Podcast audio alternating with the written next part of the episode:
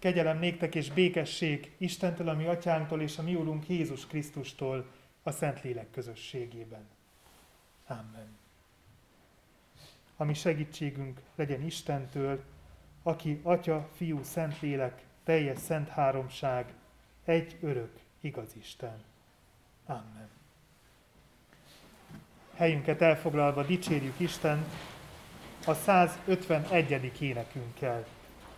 Kegyes Jézus, itt vagyunk, így kezdődik a 151. éneknek az első szakasza.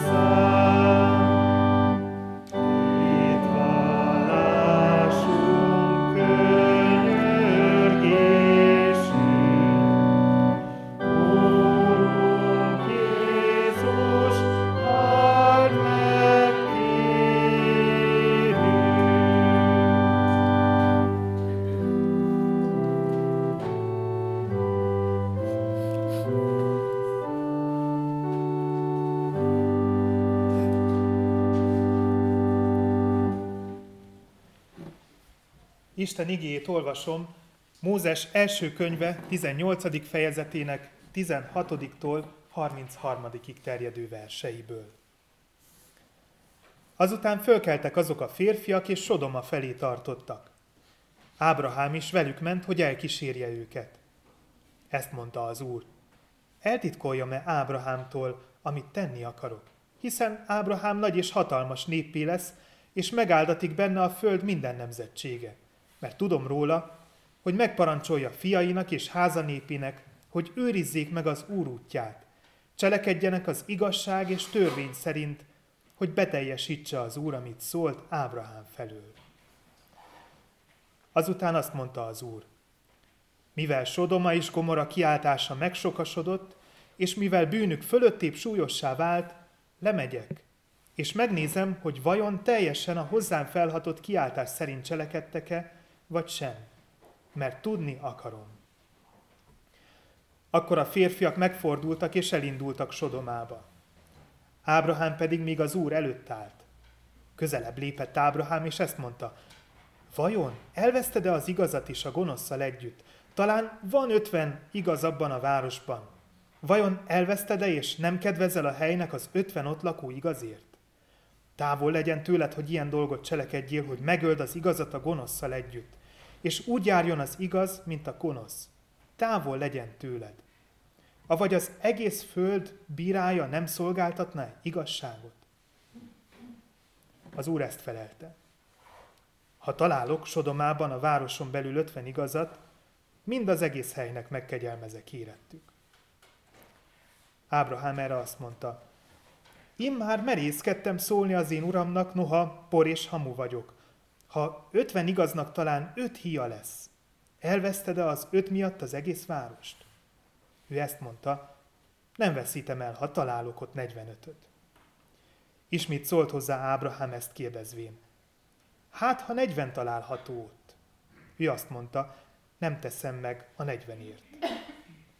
Megint szólt Ábrahám, kérlek, ne haragudjék meg az én uram, ha szólok, hát ha harmincat lehet találni. Ő így felelt, nem teszem meg, ha találok ott harmincat. És azt mondta Ábrahám, ismét merészkedtem szólni az én uramnak, hát ha huszat lehet ott találni. Így felelt erre az úr, nem vesztem el a húszért.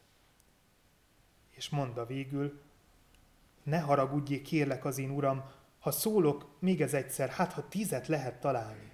És ő ezt felelte, nem vesztem el a tízért. És elment az úr, miután befejezte Ábrahámmal a beszélgetést, Ábrahám pedig visszatért a lakóhelyére.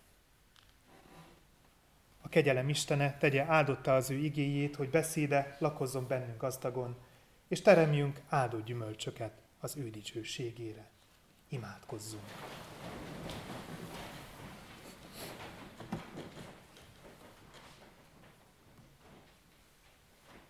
Úr Isten, örökkévaló és mindenható atyánk.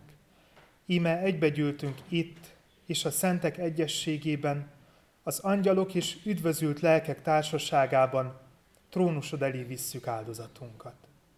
Megvalljuk és megismerjük szent felséged előtt, hogy szegény bűnösök vagyunk. Bűnben fogantatva hajlandók minden rosszra, és soha meg nem szűnünk áthágni szent rendeléseidet.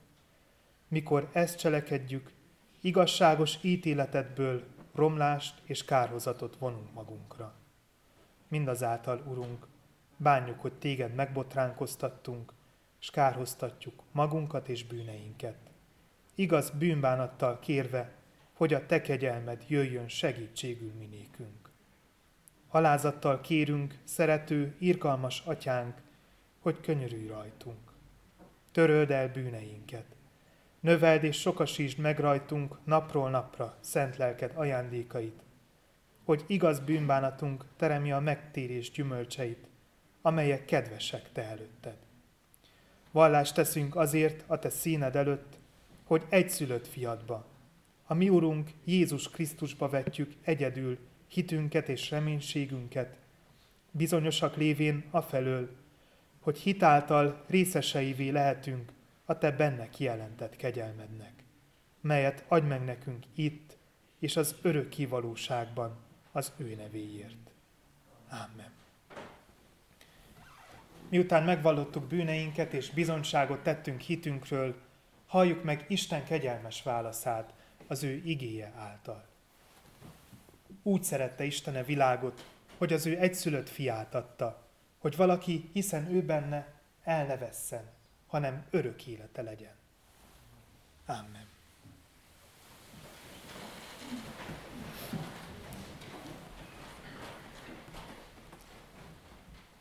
A 65. énekünk első két szakaszával adjunk hálát a mi kegyelmes Istenünknek. 65. Zsoltár első szakasza így kezdődik. A Sionnak hegyén, Úristen, tied a dicséret.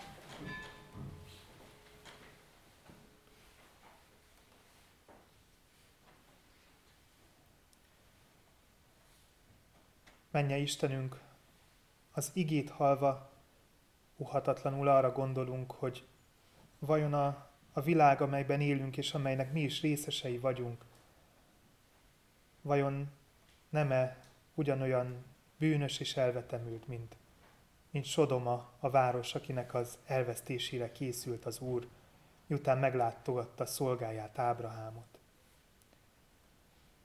És amikor erre gondolunk, akkor semmiképpen sem arra gondolunk, hogy mi vagyunk azok az igazak, akiért te még nem okoztad a vesztét, hanem mi is tudjuk és látjuk azt, hogy nem vagyunk kivételek.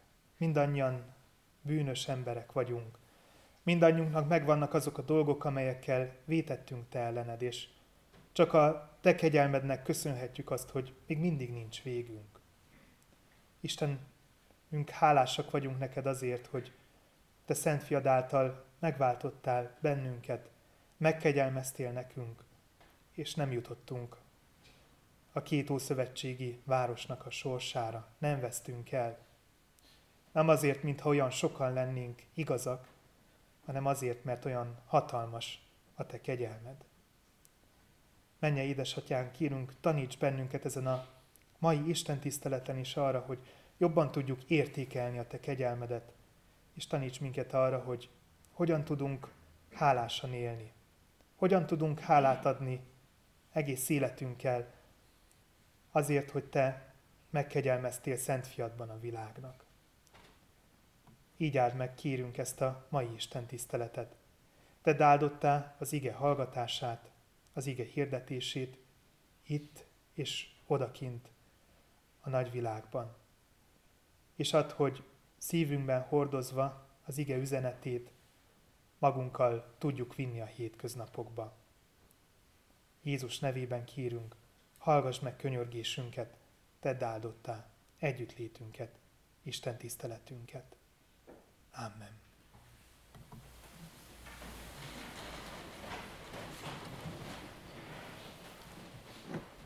Isten igéjének hallgatására készülve a 167. énekünket énekeljük el.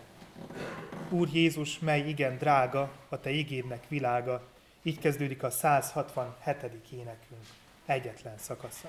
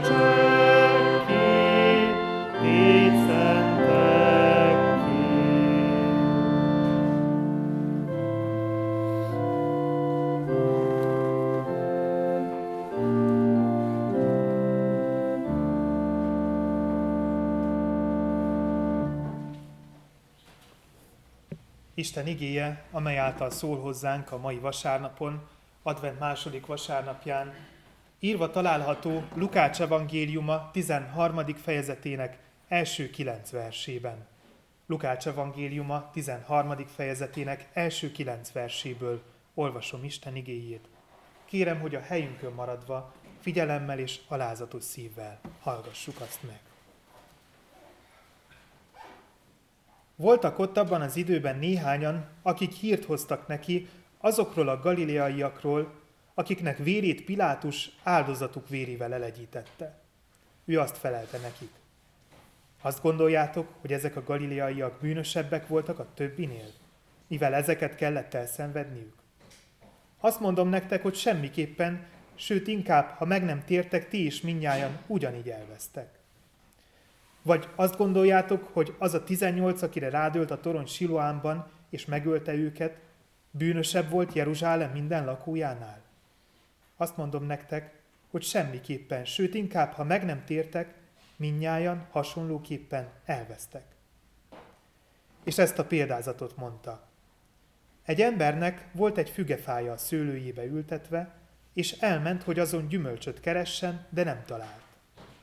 Azt mondta a vincellérnek, íme harmadik éve már, hogy ide járok gyümölcsöt keresni a fügefán, és nem találok. Vágd ki azért. Miért is foglalná a földet hiába? Az pedig így válaszolt, Uram, hagyd békét neki még ebben az évben. Míg körös körül megkapálom és megtrágyázom. Hát, ha terem jövőre, ha pedig mégsem, akkor majd kivágod. Hát, ha terem jövőre, ha pedig mégsem, akkor majd kivágod.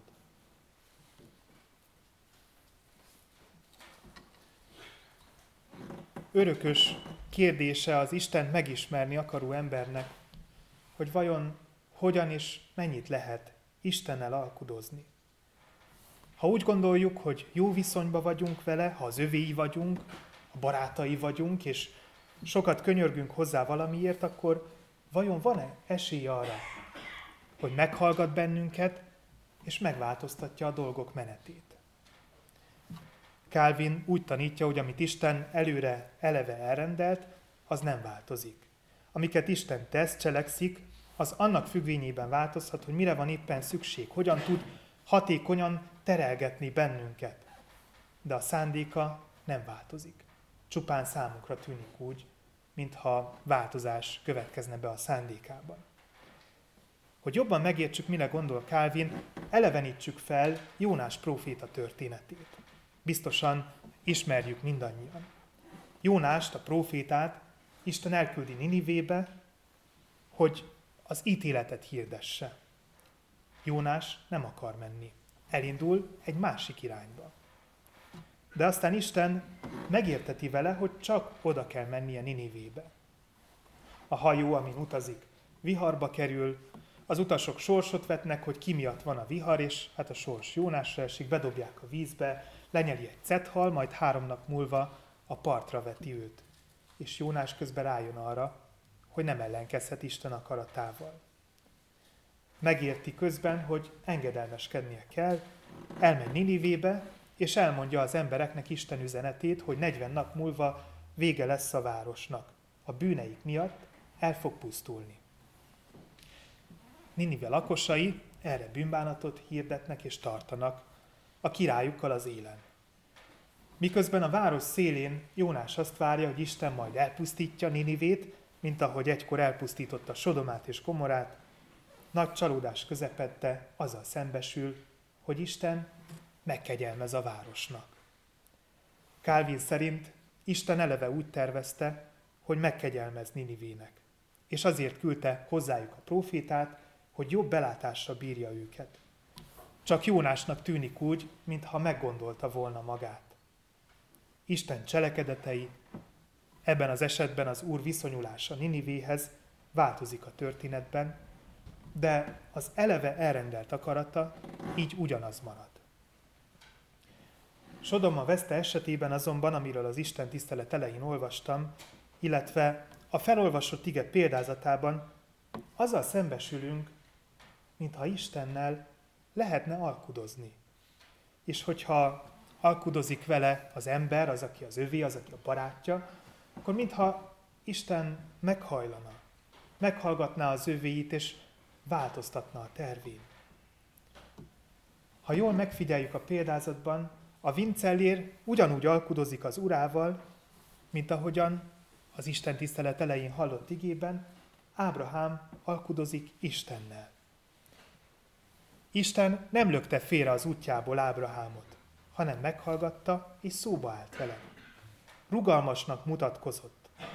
Hajlandó lett volna megkegyelmezni, de tudjuk végül, hogy mi lett a sorsa Sodoma városának.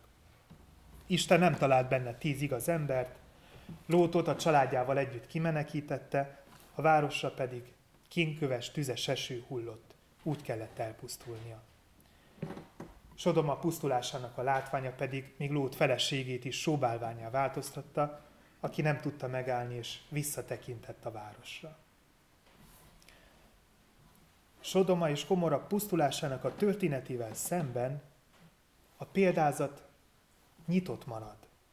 És így az ige azt sejteti velünk, hogy a szőlő ura valószínűleg enged a vincellér kérésének, és a negyedik gyümölcstelen évben sem vágatja ki a fügefát, hanem türelmesen vár. Hát, ha teremni fog a vincellér munkája nyomán. Isten Jézusért ugyanígy nyitva hagyja azt is, ami velünk kapcsolatosan el van rendelve. Gondolom sokan ráéreztünk arra, hogy a példázatban a szőlő tulajdonos nem más, mint a mindenható Isten. A vincellér pedig a megváltó Jézus Krisztus. A fügefa pedig Isten népe. Az ószövetségi gondolkozás szerint a választott nép Izrael, az újszövetségi szerint pedig a lelki Izrael, a kereszténység, a keresztjén anya szent egyház. Nyitva marad a jövőnk, és Krisztusért esélyünk van arra, hogy változzanak a dolgok. Tessenek parancsolni itt az első sorban.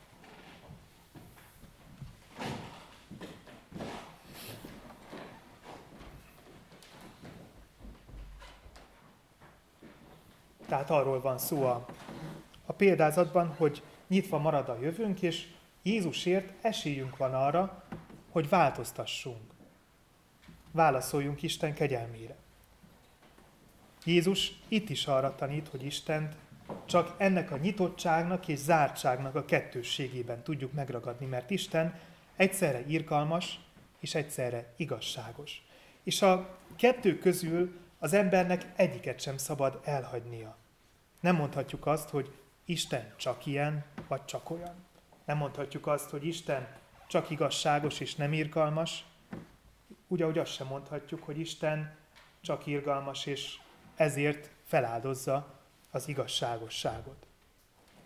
Ha úgy gondolnánk, hogy Isten irgalmas, de nem igazságos, akkor elveszítenénk az igazságos Isten, és a nagy nyitottság közepette azt tapasztalnánk, hogy minden hirtelen elkezdene szétesni. Eluralkodna a szabadosság és a káosz. Gondoljunk csak arra, hogy milyen hatással lenne az, hogyha a Biblia tanításával szembe menve arról beszélnénk, hogy az embernek mindent szabad csinálnia, mert Isten úgy is meg fogja bocsátani.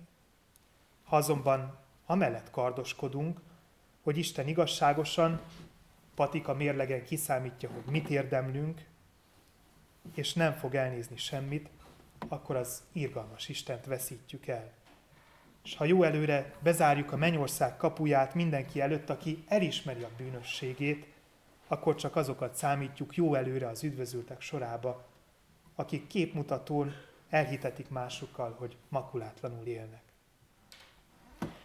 Persze ellenkezik az emberi logikával az, hogy hogy lehet az Isten egyszerre igazságos és irkalmas. De mindkettőre egyformán szükségünk van.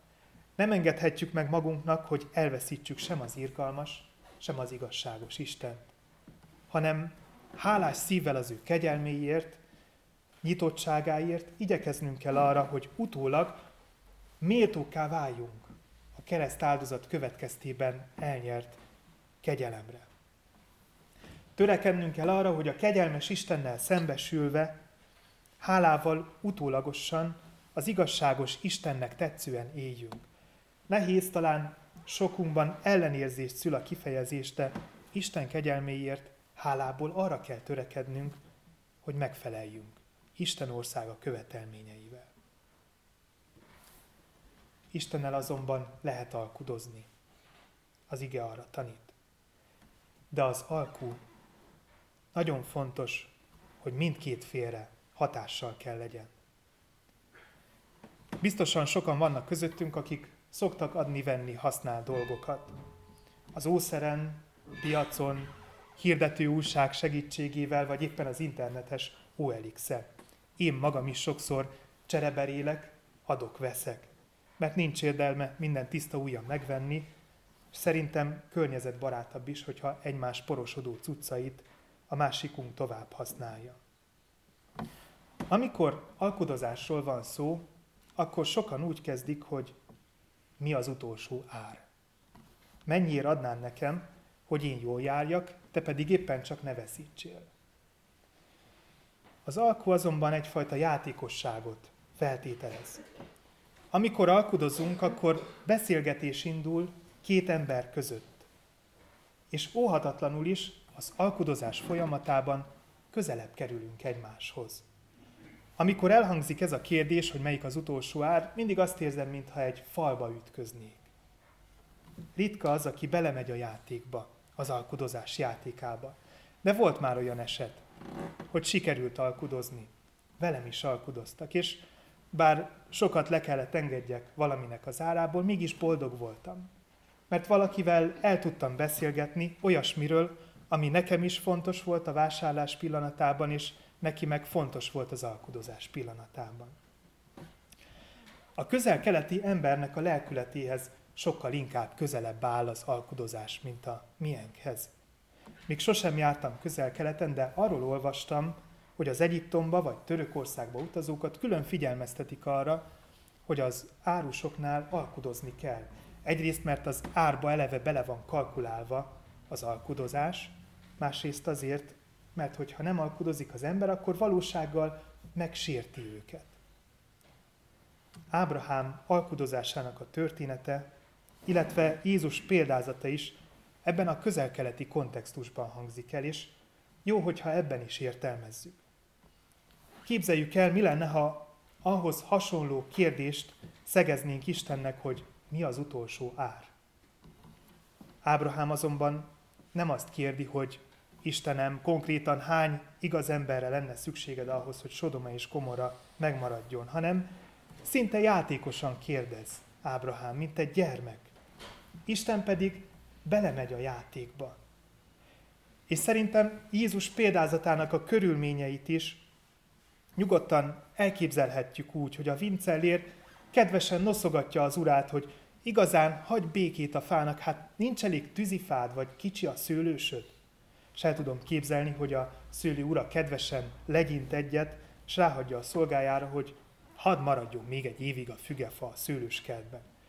Csinálj, amit akarsz, hiszen úgyse kerül semmibe, hogy ott maradjon a fügefa. Végül is te dolgozol vele pluszba.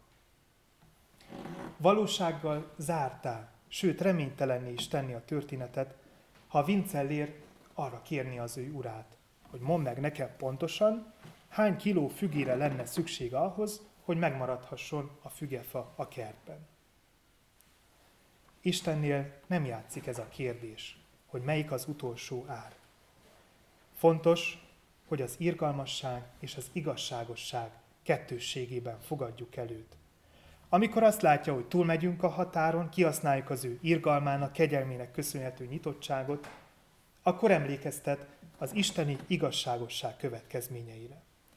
Amikor azonban azt veszi észre, hogy elkezdünk magunk körül forogni, nem találjuk a kiútat, értjük, hogy ő igazságos, de nem értjük, hogy mi miért nem tudunk a Biblia tanításának megfelelően élni, olyankor arra emlékeztet, amire a Jézust hallgatókat figyelmeztette a felolvasott ige első felében. Hogy mennyire abszurd azt hinnünk, hogy Pilátus kegyetlenkedése vagy a siloámi torony okozta halálesetek az isteni igazságszolgáltatás eszközei.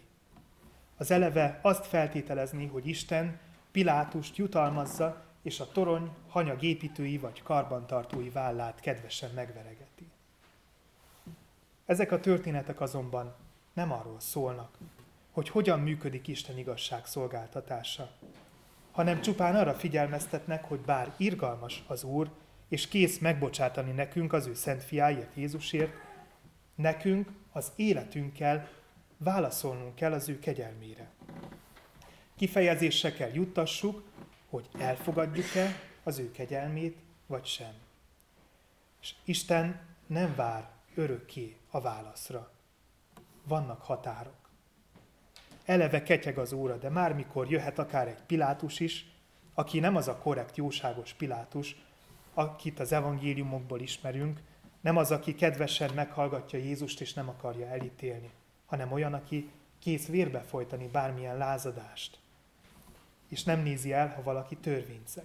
Vagy akár mikor történhet egy katasztrófa, amely gyorsan beszűkíti az életünk horizontját, vagy éppen hirtelen véget vetnek is, ha nem hoztuk meg a döntést Isten mellett, és nincsenek meg az életünkben a híd gyümölcsei, akkor az olyan, mintha Istent eltaszítottuk volna magunktól. Mintha azt mondtuk volna, hogy köszönöm Istenem, nem kérek a kegyelmedből. Persze ilyenkor sem mondhatjuk biztosra, hogy tudjuk, mi lesz a vége, mert Isten dolgai kifürkészhetetlenek, és az ő kegyelme végtelen. De ettől függetlenül arra biztat az ige, hogy igyekezzünk.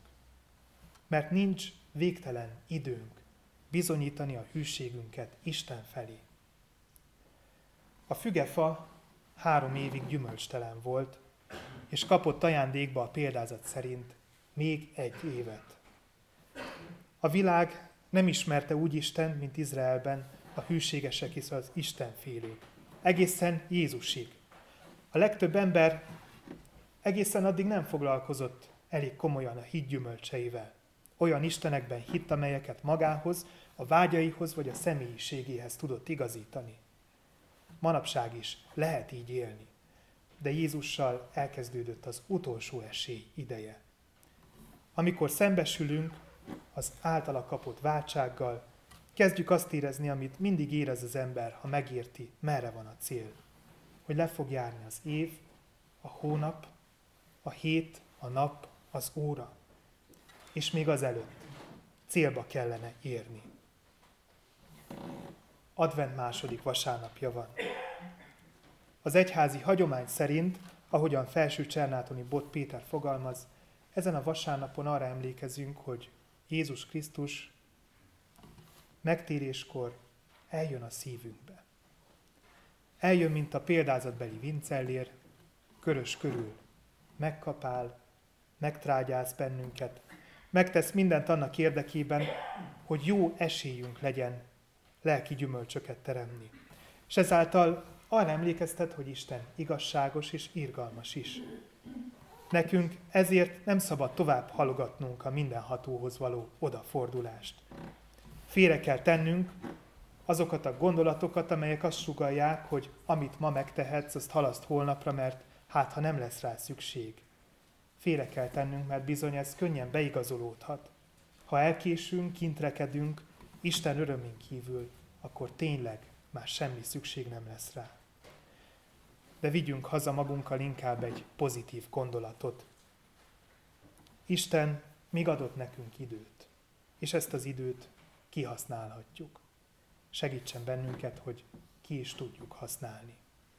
A döntéseinket tettek, és Isten számára kedves gyümölcsök kövessék. Amen.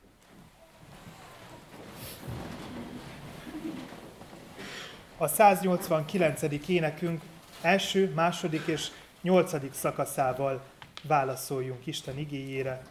A 189. adventi énekünk első szakasza így kezdődik, új világosság jelenik.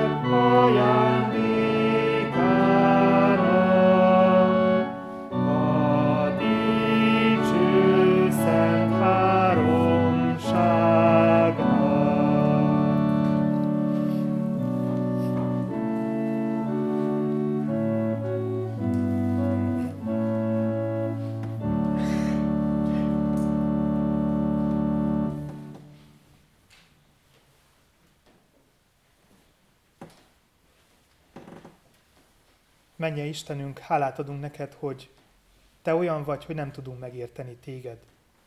Hálát adunk neked azért, hogy vannak dolgok veled kapcsolatosan, amelyek rejtve vannak. És ahogy az igéből tanultuk, vannak olyan dolgok is, amiket, amiket nyitva hagysz, menje édesatyánk. Jézusnak köszönhetjük ezt a nyitottságot, aki meghalt értünk a keresztfán, megváltott bennünket, és te ő érte kész vagy kegyelmezni nekünk. Nekünk, akik eleve bűnösök és elesettek vagyunk. Köszönjük neked, Istenünk, hogy nem zárod rövidre a sorsunkat, nem döntesz eleve úgy felőlünk, hogy elveszítesz bennünket, hanem felkínálod a te kegyelmedet Jézus által, és várod a válaszunkat. Istenünk, add, hogy igyekezzünk megadni ezt a választ.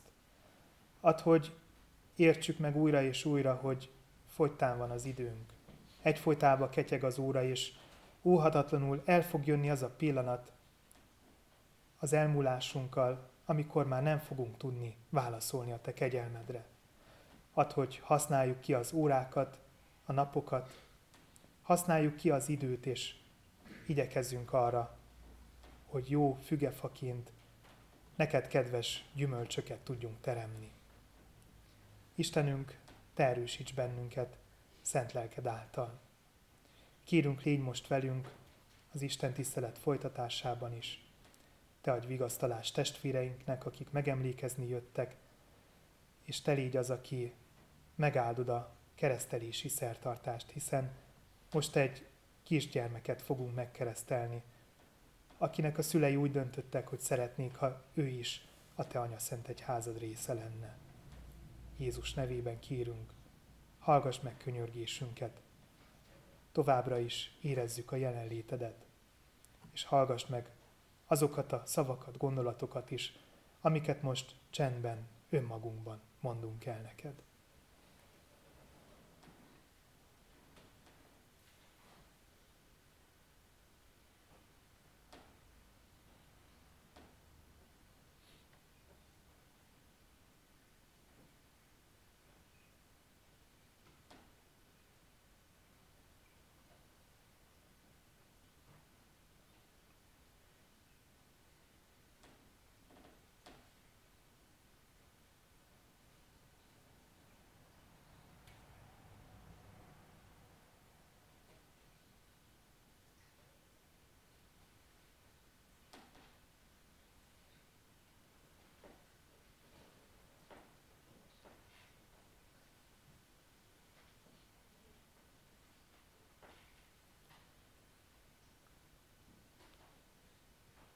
Áldott a mi Urunk, aki meghallgatja könyörgésünk szavát. Amen. Mi atyánk, aki a mennyekben vagy, szenteltessék meg a te neved. Jöjjön el a te országod, legyen meg a te akaratod, amint a mennyben, úgy a földön is. Minden napi kenyerünket add meg nékünk ma, és bocsáss meg védkeinket, miképpen mi is megbocsátunk az ellenünk védkezőknek. És ne vigy minket kísértésbe, de szabadíts meg a gonosztól, mert tiéd az ország, a hatalom és a dicsőség mindörökké. Amen.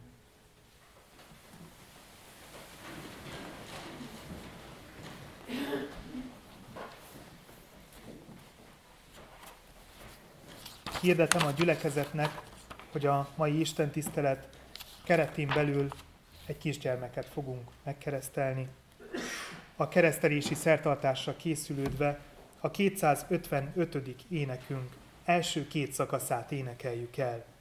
Ó, örök Isten, ki atyánk vagy nékünk, így kezdődik a 255. éneknek az első szakasza.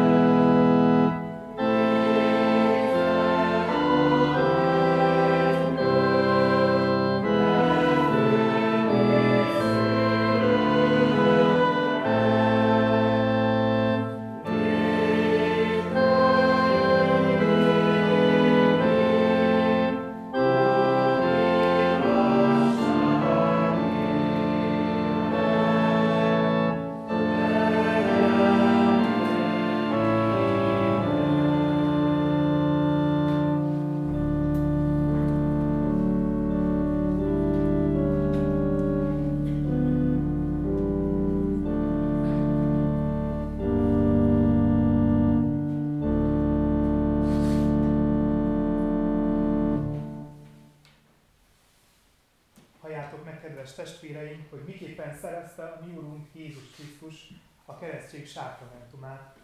Meg van írva Máté evangéliuma 28. fejezetének 18-tól 20.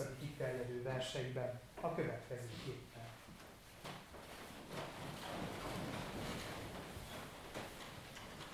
És hozzájuk menvén Jézus szólt nekik, mondva, Nékem adatot minden hatalom menjen és földön. Elmenvén azért tegyetek tanítványokká minden népeket, megkeresztelvén őket az atyának, a fiúnak és a szentléleknek nevében. Tanítván őket, hogy megtartsák mindazt, amit én parancsoltam nektek. És íme, én ti veletek vagyok minden napon, a világ végezetéig. Ámen.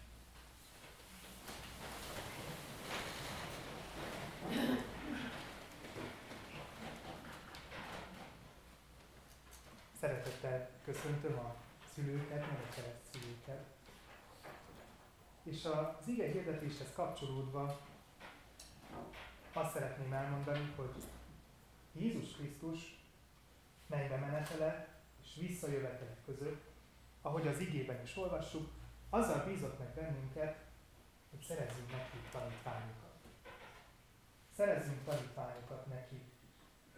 És kereszteljük meg őket Atyának, a Fiúnak és a Szent Életnek nevében. Mint tudjuk azt, hogy a tanítványság fiatal korban, sőt, egészen kicsi korban kezdődik. A gyermekek sokkal könnyebben tanulnak, mint a felnőttek. Ezt gondolom mindannyian, akik túlhaladtunk már egy bizonyos kor, tapasztaljuk az életünkben, hogy az, ahogy halad előre fel az idő, az ember egyre nehezebben és nehezebben tanul meg új dolgokat. Kicsi korban kezdődik a tanítványság.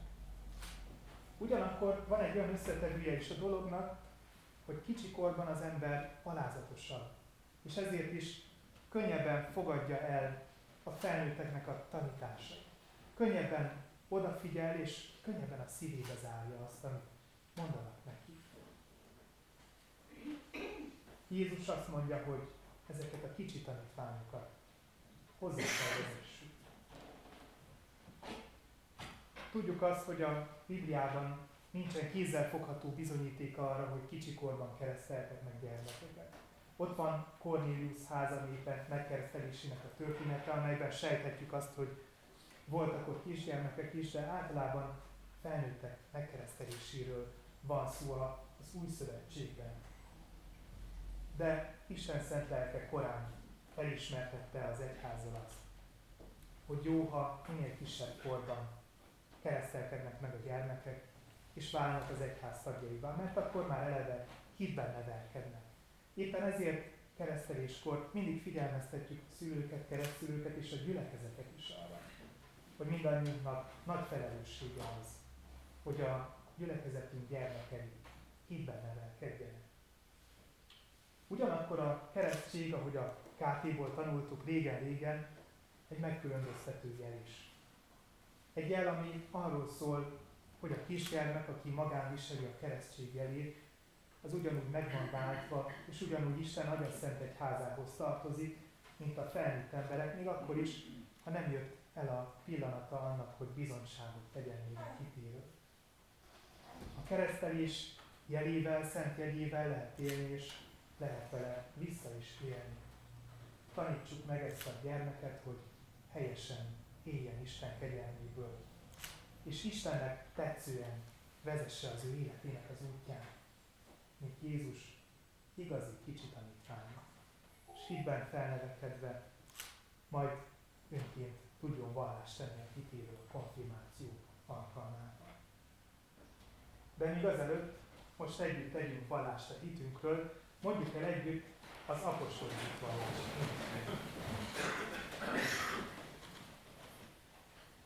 Hiszek egy Istenben, mindenható Atyában, mennek és földnek teremtőjében, és Jézus Krisztusban, az ő egyszülött fiában, a mi Urunkban, aki fogantatott szent élettől, született Szűz Máriától, szenvedett, Pontius Pilátus alatt megfeszítették, meghalt és eltemették.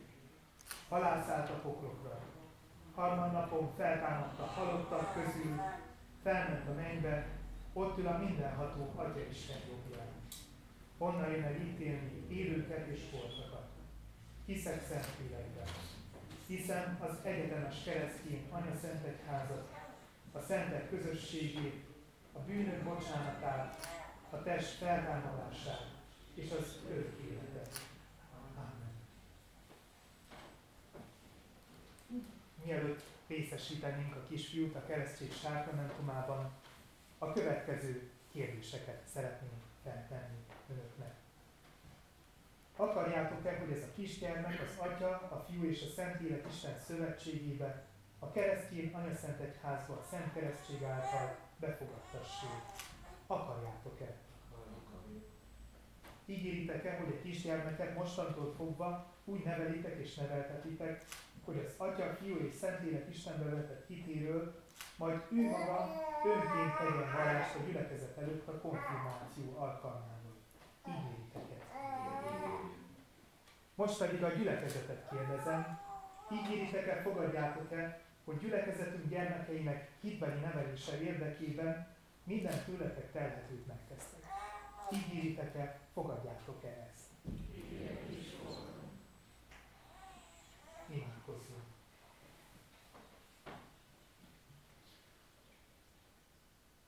Menj Istenünk, hálát adunk neked a szülők és a keresztülők elhatározásáért.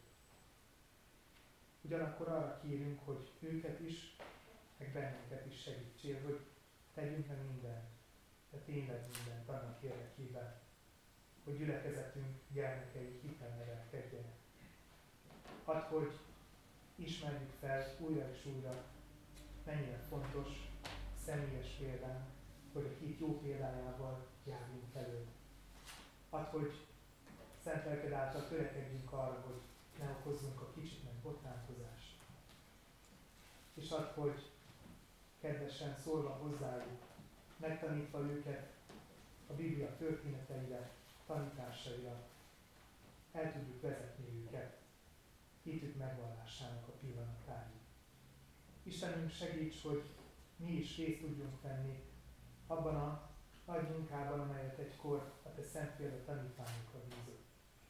Mi is ki tudjuk venni a részünket abból, hogy tanítványokká tegyünk minden népeket ezen a földön. Te így ezzel a kisgyermekkel, te így a szüleivel, keresztszüleivel. Te így ez, aki megtartod őt erőben, egészségben, a te akaratodra és a te kegyelmedre bízik most őt is ezen a mai napon. Amen.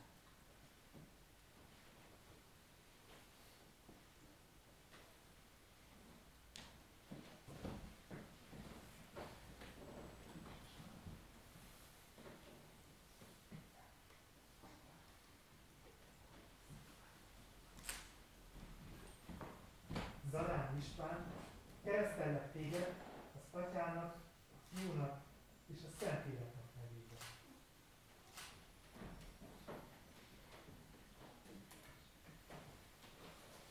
Te pedig kisgyermek, gyarapodjál bölcsességben, testben és lélekben, Isten és emberek előtt való kezességben.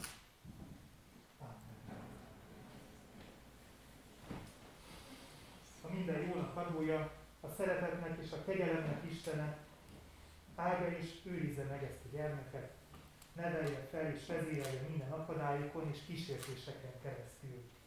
Cselekedje, hogy szüleinek öröme, Anya Szent Egyházadnak hasznos tagja, végül pedig az örök dicsőségnek részese legyen.